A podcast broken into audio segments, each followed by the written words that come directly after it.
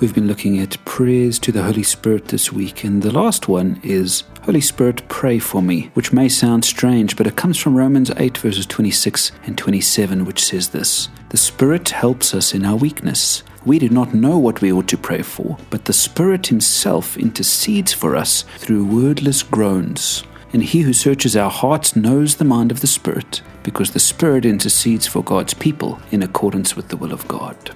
Isn't this a wonderful picture? When you don't know what to pray, which I'm sure is often, the Spirit prays for you. And consider what the Spirit has that you don't have. The Spirit has power in times when you are weak or exhausted.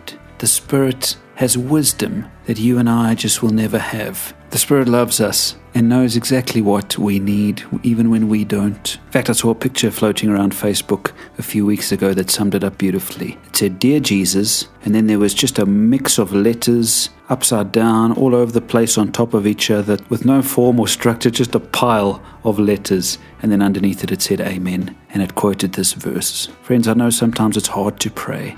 And so when it's hard to pray, perhaps you want to simply say these words Holy Spirit, pray for me. And then trust in this promise of Romans 8, verse 26, that the Spirit Himself will intercede on your behalf with wordless groans to God the Father. What a comfort that is. As always, thanks for listening and thanks for sharing. God bless everybody.